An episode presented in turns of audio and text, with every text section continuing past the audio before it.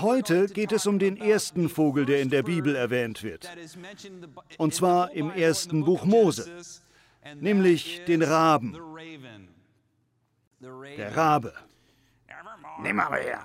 Nach einem Gedicht von Edgar Allan Poe. Ich erinnere mich an einen Raben. Ich weiß noch, ich war vielleicht 17 Jahre alt und wir fuhren mit dem Familienauto herum. Die Autotür hielten wir mit Klebeband geschlossen, weil der Griff kaputt war. Man klebte die Tür fest, um sie zu schließen und löste das Klebeband, um zu öffnen. Ich fuhr mit meinem Vater eine kleine Straße entlang, die von der Hauptstraße in unseren Stadtteil führte, und es war eine sehr hübsche Straße. Da waren immer Raben, so sechs bis zehn von ihnen, und sie standen immer mitten auf der Straße und pickten. Als Fahranfänger sind mir solche Sachen aufgefallen, weil ich eben lernte zu fahren. Wir fuhren und mein Vater raste die Straße entlang. Ich meinte, Papa, pass auf die Vögel auf, du überfährst sie noch. Er sieht mich an und gibt Gas, als wollte er sie erwischen. Und natürlich fliegen sie alle in letzter Sekunde hoch. Ich meinte, Papa, sei doch vorsichtig, du hättest die armen Raben töten können. Er sieht mich an und sagt, genau, Raben. Raben kann man nicht überfahren. Ich darauf, wie, man kann Raben nicht überfahren. Das ist ein schnelles Auto. Er wieder, Raben erwischt man nicht. So ging das hin und her. Schließlich sieht er mich an und sagt, wenn du je einen Raben erwischt und ihn mir bringst, dann kaufe ich dir ein Auto. Wenn du einen Raben tötest, ich kaufe dir ein Auto. Ich bin nicht sicher, aber ich glaube, mein Vater kann Raben nicht sehr gut leiden. Wir sehen später noch, dass er damit geschichtlich nicht alleine ist. Sie erinnern sich vielleicht an die Crystal Cathedral. Zehntausend Glasfenster sind dort verbaut. Jede wird von einer dunklen Dichtung in ihrem Rahmen gehalten. Krähen und Raben, besonders Raben, haben es geliebt, sich auf das Glas zu setzen und diesen Kitt aus den Fugen zu picken, der das Glas hält. Deshalb waren die Scheiben aus speziellem Glas, damit wenn eine Scheibe durchfällt, und das ist passiert, sie sicher bricht. Ich weiß, das klingt schrecklich, aber es war wie Zuckerglas, das ohne scharfe Kanten bricht. So haben manchmal Leute dort gesessen und gespürt, wie Brösel auf sie fallen und sich gewundert, was das sein könnte. Es war teuer, diese einzelnen Glasfenster zu ersetzen und wir haben alles versucht, aber Raben sind schlau und schwer einzufangen. Jedenfalls, er mochte keine Raben. Er sagte, ich kaufe dir ein Auto, wenn du einen Raben erwischt. Sie hätten mich sehen sollen. Wir haben als Familie geangelt und die Regel beim Fischen und Jagen ist, was man tötet, isst man auch. Mein Plan war also, einen Raben zu fangen und ihn meinem Vater zu zeigen. Jedenfalls war es über Jahre bis in die Studienzeit ein Spiel, das ich immer, wenn ich einen Raben sah, versucht habe, ihm nah genug zu kommen, um ihn zu treffen. Ich habe aber nie einen erwischt. Wie auch immer. Das Interessante ist jedenfalls, dass Raben in der Literatur und Geschichte immer wieder erscheinen, weil sie so schlau sind. Tatsächlich behaupten manche Forscher, Raben seien die intelligentesten Tiere auf der Erde. Bisher dachte man, es wären Schimpansen oder Delfine und die Zoologen streiten sich noch. Aber eines der größten Argumente für die Raben ist, dass sie Logik anwenden. Sie sind fähig, Werkzeuge zu gebrauchen. Man kann beobachten, dass ein Rabe, wenn er Futter sieht, das er fressen will, und andere Raben kommen dazu, sich der eine Rabe totstellt, damit die anderen denken, ein Raubtier sei in der Nähe und verschwinden. Wenn die anderen weg sind, frisst der Rabe dann. Kletterer haben erlebt, dass Raben, wenn man sich ihrem Nest nähert, Steine werfen. Dadurch versuchen sie ihre Jungen vor dem Angreifer zu schützen, der sich ihrem Nest versucht zu nähern. Raben schnappen sich zum Beispiel auch die Angelschnur von Eisanglern. Statt selbst ins Wasser zu picken, ziehen sie an der Angelschnur und holen sich den Köder, der daran hängt, und fressen den. Eine meiner Lieblingseigenschaften von Raben ist, dass sie für ihr Spielen im Schnee berühmt sind. Wenn es schneit, wälzen sich die Raben im Schnee. Bisher hatte man angenommen, dass sie das machen, um ihr Gefieder zu reinigen. Jetzt meinen die Zoologen, nein, sie spielen einfach nur. Sie spielen im Schnee, weil es ihnen Spaß macht. Raben kommen auch in die Pubertät. Ihr Stresslevel steigt als Teenager, sie sind hormongesteuert, bilden kleine Banden und gehen monogame Partnerschaften ein. Raben haben also faszinierende Eigenschaften. Eine davon, für die sie am bekanntesten sind, ist, dass sie echte Spitzbuben sind. Ich habe auf YouTube ein Video von jemand gesehen, der einen Raben als Haustier hält. Er meinte, holt euch keinen Raben, er treibt euch in den Wahnsinn. Er hatte einen Raben auf der Schulter namens Bill und meinte, ich liebe Bill abgöttisch, aber er macht mich irre. Bill geht zum Beispiel an seinen Geldbeutel, pickt den Führerschein heraus und nur den und versteckt ihn oder zerfetzt ihn. Oder er pickt ihm auf die Schulter. Man kann Raben besser als Papageien das Sprechen beibringen. Ich sah jemand, der seinem Raben beibrachte, nimmermehr zu sagen. Er klang wie ein Mann, verrückt. Raben sind Spitzbuben und brillant. Sie nerven und spielen ständig mit Menschen. Und deshalb glaube ich, ist der Rabe einer der verhasstesten Vögel überhaupt. Historisch und kulturell besehen scheinen Raben verhasst zu sein. Wir vergessen oft, dass die Zuhörer Jesu meistens draußen waren. Sie hatten Häuser, aber diese Häuser hatten keine Isolierung oder Klimaanlagen wie unsere. Viele waren Bauern oder reisten auf Pferden herum. Sie leben mit diesen Vögeln und kennen den Unterschied zwischen einer Taube, Raben und Adlern. Diese Bilder funktionieren wirklich gut. Für uns in unserer modernen Welt, die wir nicht ständig von diesen Vögeln umgeben sind, ist es nicht so leicht zu erkennen, dass es wichtig sein kann, wenn man etwas über Raben in der Bibel liest. Die Menschen damals kannten diese Eigenschaften. Raben sind wegen ihrer Heimtücke die am meisten gehassten Vögel. Dabei darf man natürlich nicht das berühmte Gedicht von Edgar Allan Poe vergessen, wo ein Rabe einen jungen Mann immer tiefer in den Wahnsinn fallen lässt, indem er immer wieder Nimmermehr sagt. Übrigens ist Edgar Allan Poe am 19. Januar 1809 geboren. Wussten Sie das? Ich nicht. Ich habe diese Predigt vorbereitet und heute habe ich auf Twitter gelesen, dass er dieses Jahr über 210 Jahre alt wird. Wie auch immer.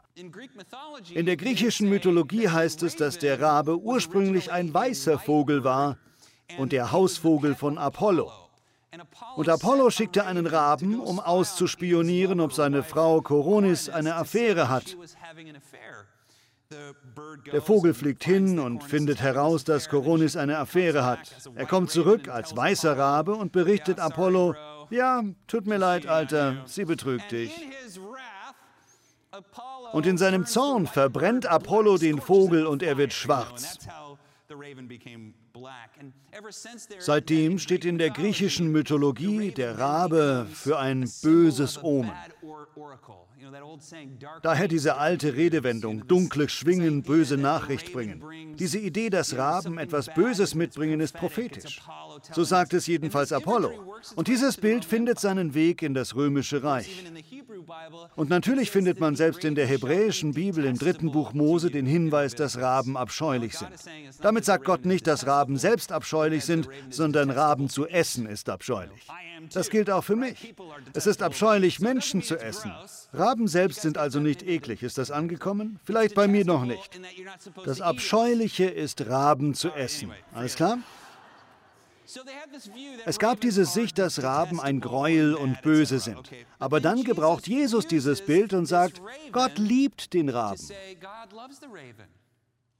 Gott sorgt für den Raben.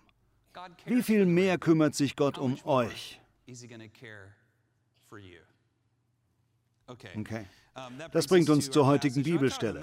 Ich habe viel über die Version von Matthäus gelehrt, aber wir sehen uns heute Lukas an, weil Jesus hier das Wort Raben benutzt.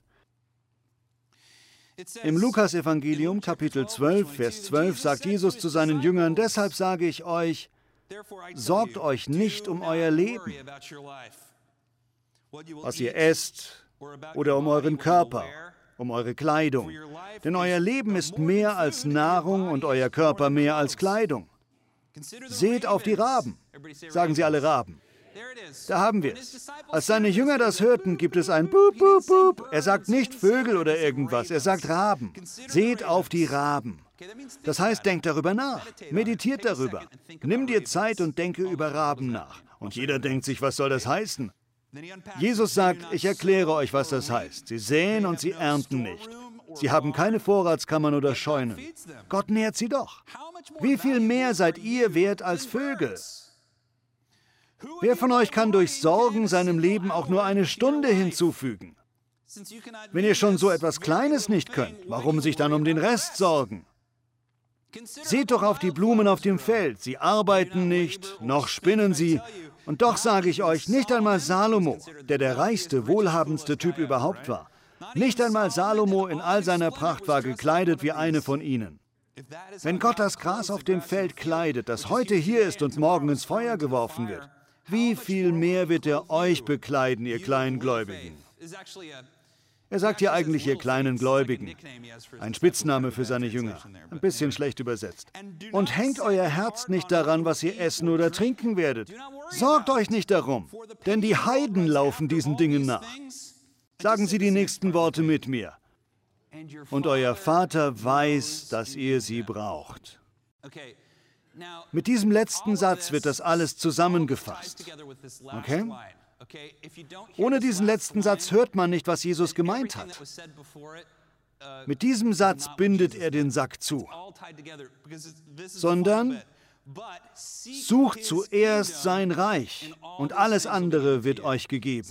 Also nicht nur eine Kuscheldecke, die sagt, sorgt euch nicht, keine Angst, es wird schon gut, sondern es heißt, sorgt euch nicht, sondern sucht zuerst Gottes Reich und seine Gerechtigkeit, dann wird euch alles andere gegeben. Jesus sagt uns damit, dass wenn die Dinge schlecht laufen oder wir uns sorgen, wir ihn von ganzem Herzen, mit ganzer Seele und aller Kraft suchen sollen und das Richtige tun. Weil dann, wenn es schlecht läuft, die Gefahr am größten ist, dass man den Fehler des Lebens macht. Nicht wahr? Ich möchte das noch weiter erläutern. Jesus gebraucht hier das Wort Raben und es ist wichtig, dass wir das verstehen. Ich habe das schon so oft gesagt. Die Bibel ist ein Text voller Hyperlinks, wie man heute sagen würde. Jedes Mal, wenn man Raben liest, soll man an alle anderen Stellen denken, wo Raben erwähnt werden. Ich weiß, ich reite darauf herum, aber ich habe ein tolles Bild von Christopher Romheld und Chris Harrison gefunden. Sie sind Bibelgelehrte, die versuchen zu zeigen, wie sie herausgefunden haben, dass es über 63.000 Querverweise in der Bibel gibt, die sinnvoll zeigen, wo zum Beispiel der Rabe noch vorkommt.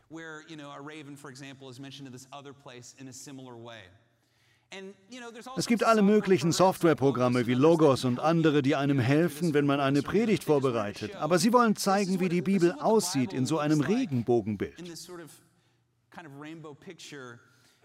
Hier sieht man diese 63.000 Querverweise. Und jetzt denken Sie daran, dass die Juden die Bibel auswendig gelernt hatten. Sie hatten das alles im Kopf und jedes Kind im Alter von zwölf und darunter kannte die ersten fünf Bücher der Bibel komplett auswendig.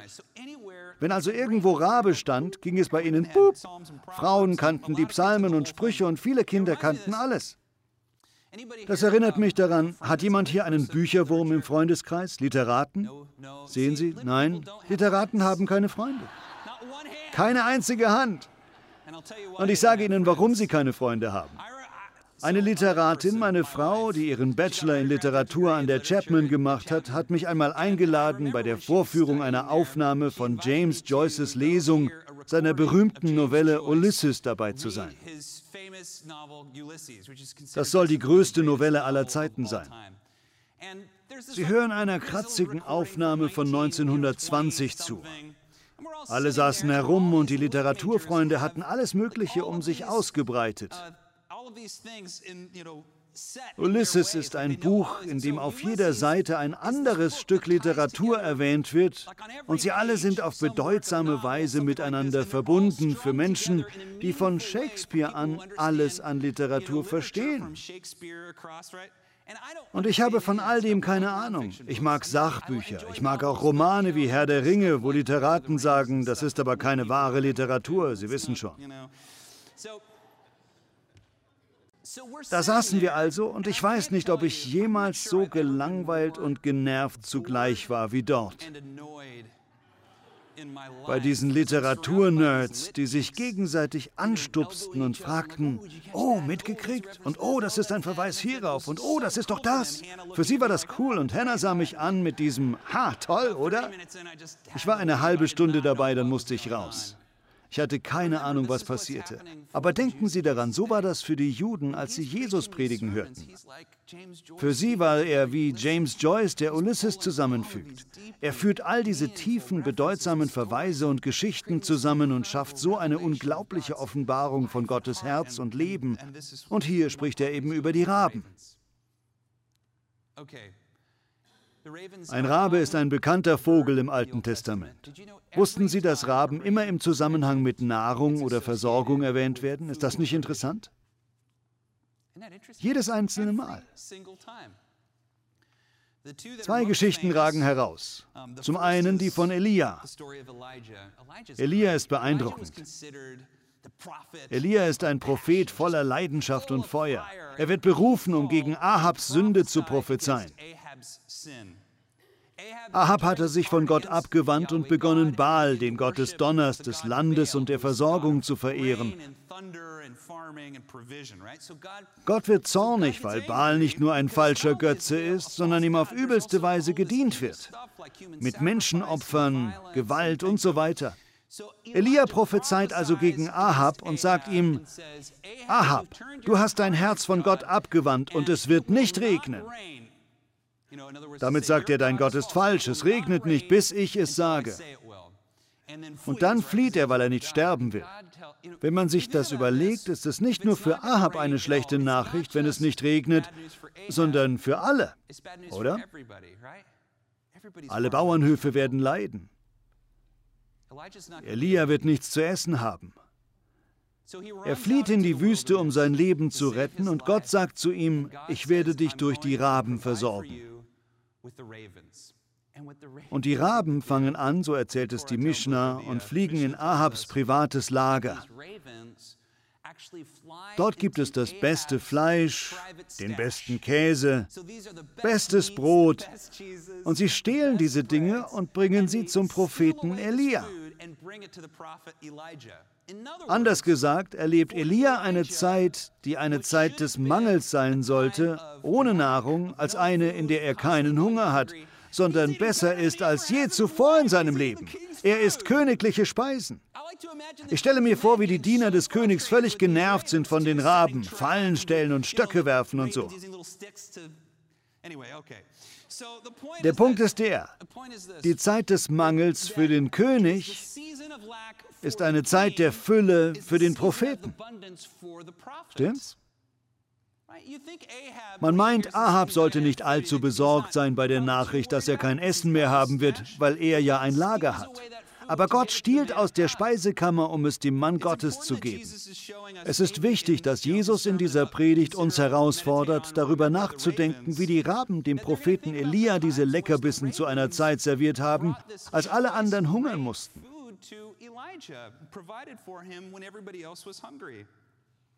Vielleicht sagt Jesus damit, so ist der Gott, dem wir dienen. Ein Gott mit Humor. Ein Gott, der uns gern versorgt, wenn wir harte Zeiten erleben. Und ich möchte Ihnen sagen, vielleicht machen Sie gerade Schweres durch.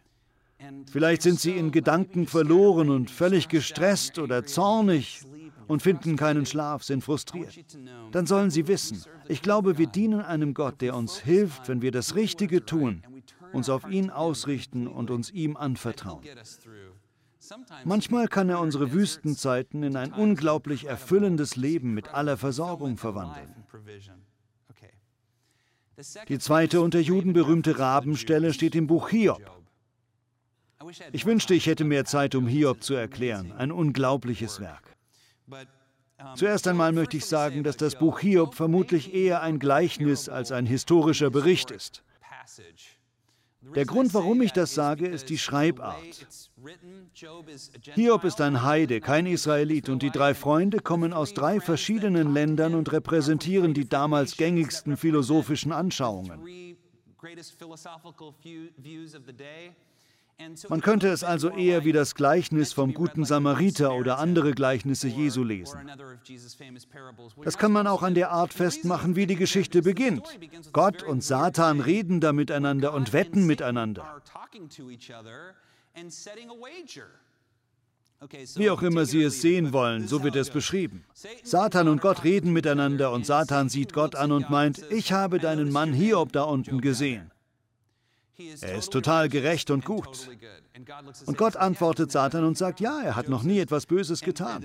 Satan sagt darauf zu Gott, er ist nur so ein guter Mensch, weil er so ein leichtes Leben hat. Und Gott sagt, nein, es ist genau andersrum.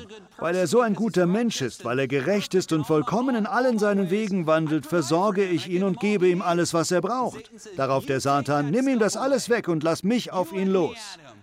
Lass mich ihm schaden und du wirst sehen, er ist ein Heuchler.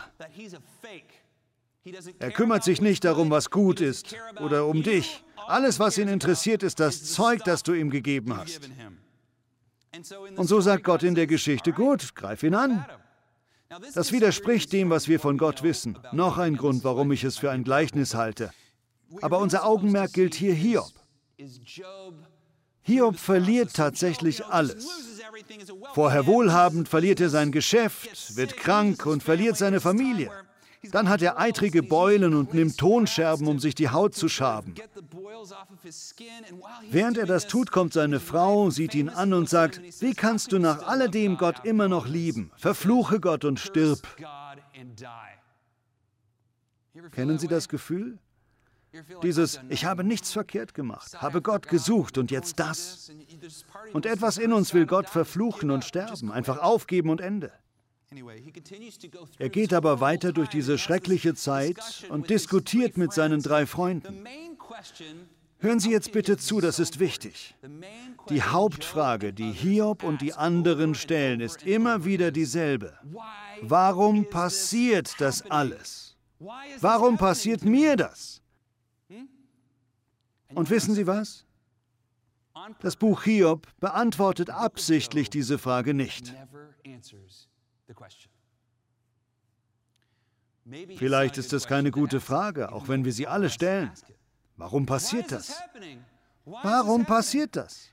Und am Ende des Buches spricht Gott zu Hiob, ich glaube aus einer Wolke heraus, und sagt ihm nichts darüber, warum alles geschieht sondern wie groß Gott ist,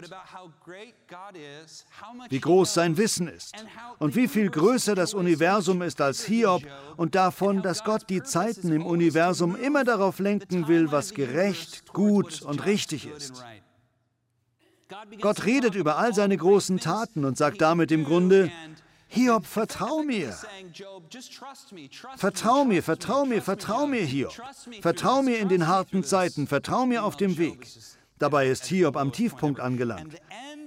Und am Ende von Kapitel 38, das alle Kinder auswendig konnten, steht diese eine Zeile. Wer sorgt für den Raben? Ah, der Rabe, verstehen Sie? Wer sorgt für den Raben, wenn seine Jungen zu Gott schreien und es ihnen an Nahrung mangelt? Ich glaube, jeder denkt sich das. Gott sagt, selbst den Raben, den wir alle hassen, liebe ich und ich kümmere mich um ihn. Wenn ich für den Raben sorge, wie viel mehr dann für dich, Hiob? Und die berühmte Antwort von Hiob, nachdem er nachgedacht hat, ist, auch wenn er mich schlägt, vertraue ich ihm. Und Sie kennen vermutlich das Ende der Geschichte, wo Gott Hiob alles doppelt zurückgibt, was er verloren hat, und alles wiederherstellt. Das ist Gottes Art zu sagen, wenn du harte Zeiten erlebst, schau nicht auf das Warum, sondern auf das Was. Was ist das nächste Richtige für mich zu tun? Tun Sie das und Sie werden alles haben, was Sie brauchen. Ich glaube, die Botschaft von Hiob ist die, wenn wir harte Zeiten erleben, den Tod eines geliebten Menschen, schreckliche Krankheit oder wir verlieren alles, dann haben wir zwei Möglichkeiten. Wir können entweder Gott verfluchen und sterben, das tun viele, oder wir vertrauen absichtlich und auf verrückte Weise Gott. Auch wenn er mich umbringt, vertraue ich ihm. Vielleicht stehen Sie da gerade. Dann will ich Ihnen sagen, suchen Sie weiter zuerst Gottes Reich und seine Gerechtigkeit. Alles andere wird Ihnen zufallen. Sie werden genau zur richtigen Zeit über die Ziellinie kommen. Ich erinnere mich noch an die Statue von Hiob auf dem Campus der Crystal Cathedral. Die beste Statue überhaupt und da stand es an der Seite. Es war die schönste Statue und die Leute liebten sie. Ein Grund dafür, das wissen Sie vielleicht nicht, war, dass ich Modell gestanden habe dafür.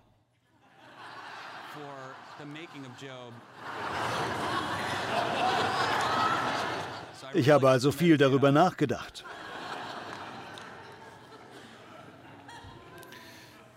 Ich werde nie diese Zeile vergessen. Auch wenn er mich schlägt, vertraue ich ihm. Ich fand immer, das ist so ein schöner Satz. Dieses völlige, rückhaltlose, verrückte Vertrauen auf Gott. Das erwärmt Gottes Herz. Wenn Sie harte Zeiten durchmachen und sagen, Gott, ich vertraue dir, ich verstehe gerade nichts, ich weiß nicht warum und kann auch nicht mehr, aber ich vertraue dir. Alle sagen, verfluche Gott und stirb. Jeder sagt etwas anderes, aber ich vertraue dir. Ich liebe dich, ich suche dich. Und ich glaube, warum Jesus sich auch auf Hiob bezieht, ist, um seinen Jüngern zu sagen, dass sie leiden werden wie er, und das taten sie. Ihr werdet schlimme Zeiten durchmachen, ihr werdet abgelehnt, man wird Lügen über euch verbreiten, euch foltern, aber es wird all das wert sein. Ich glaube, keiner von uns hier wird so etwas erleben müssen, aber ich glaube, dass Leiden zum Leben dazugehört. Und die Botschaft in Hiob ist, dass wir in einer fantastischen Welt leben, die uns aber nicht vor Leid beschützt. Aber wir dienen einem Gott, der jede Tragödie umwandeln und alles, was verloren ist, wiederherstellen kann. Mein letzter Punkt und ich komme zum Ende. Mein letzter Gedanke ist, Gott liebt den Raben. So sehr auch jeder die Raben hasst, Gott liebt wirklich die Raben und sorgt für sie. Hier steht sinngemäß, ich habe nur gekrächzt, um zu sagen, ich liebe dich. Ich glaube, dass es eine Art Rabencharakter gibt. Vielleicht bin ich so einer. Der verschmitzte Fragensteller, der die Institutionen hinterfragt und sich oft in einem religiösen Umfeld nicht willkommen fühlt. Jemand, der immer etwas drängelt. Aber ich glaube, Propheten sind so. Ich glaube, Jesus war so. Und ich finde, Rabentypen haben etwas Besonderes. Sie sind die Sorte Intellektuelle, die Fragen stellen, die religiöse und bürokratische Typen in Bedrängnis bringen. Ich mag solche Leute. Ich glaube, Gott liebt solche Leute auch. Vielleicht haben sie sich in der Vergangenheit nicht so willkommen gefühlt. Sie sollen wissen, dass Gott viel tut durch solche Leute und er kann viel durch sie bewirken. Falls Sie ein Rabentyp sind, erstens bleiben Sie demütig. Es ist leicht arrogant oder überheblich zu sein, wenn man so ein Rabe ist. Zweitens, tun Sie immer das Richtige. Selbst wenn Sie einiges am Glauben oder Philosophien in Frage stellen und dabei tiefer gehen, bleiben Sie dabei, immer noch das Richtige zu tun. Sie werden es nie bereuen, das Richtige getan zu haben. Und damit komme ich zum Schluss, zu Ehren von Martin Luther King. Er sagte, es ist immer die richtige Zeit, das Richtige zu tun. Damals gab es viele Leute, die wussten, was richtig war, aber sie hatten nicht den Mut, es auch zu tun. Lassen Sie mich Sie ermutigen. Es gibt immer wieder Zeiten, in denen es bequemer wäre, das Richtige ein bisschen aufzuschieben. Tun Sie es jetzt, Sie werden froh sein. Jetzt ist immer die richtige Zeit, das Richtige zu tun. Amen.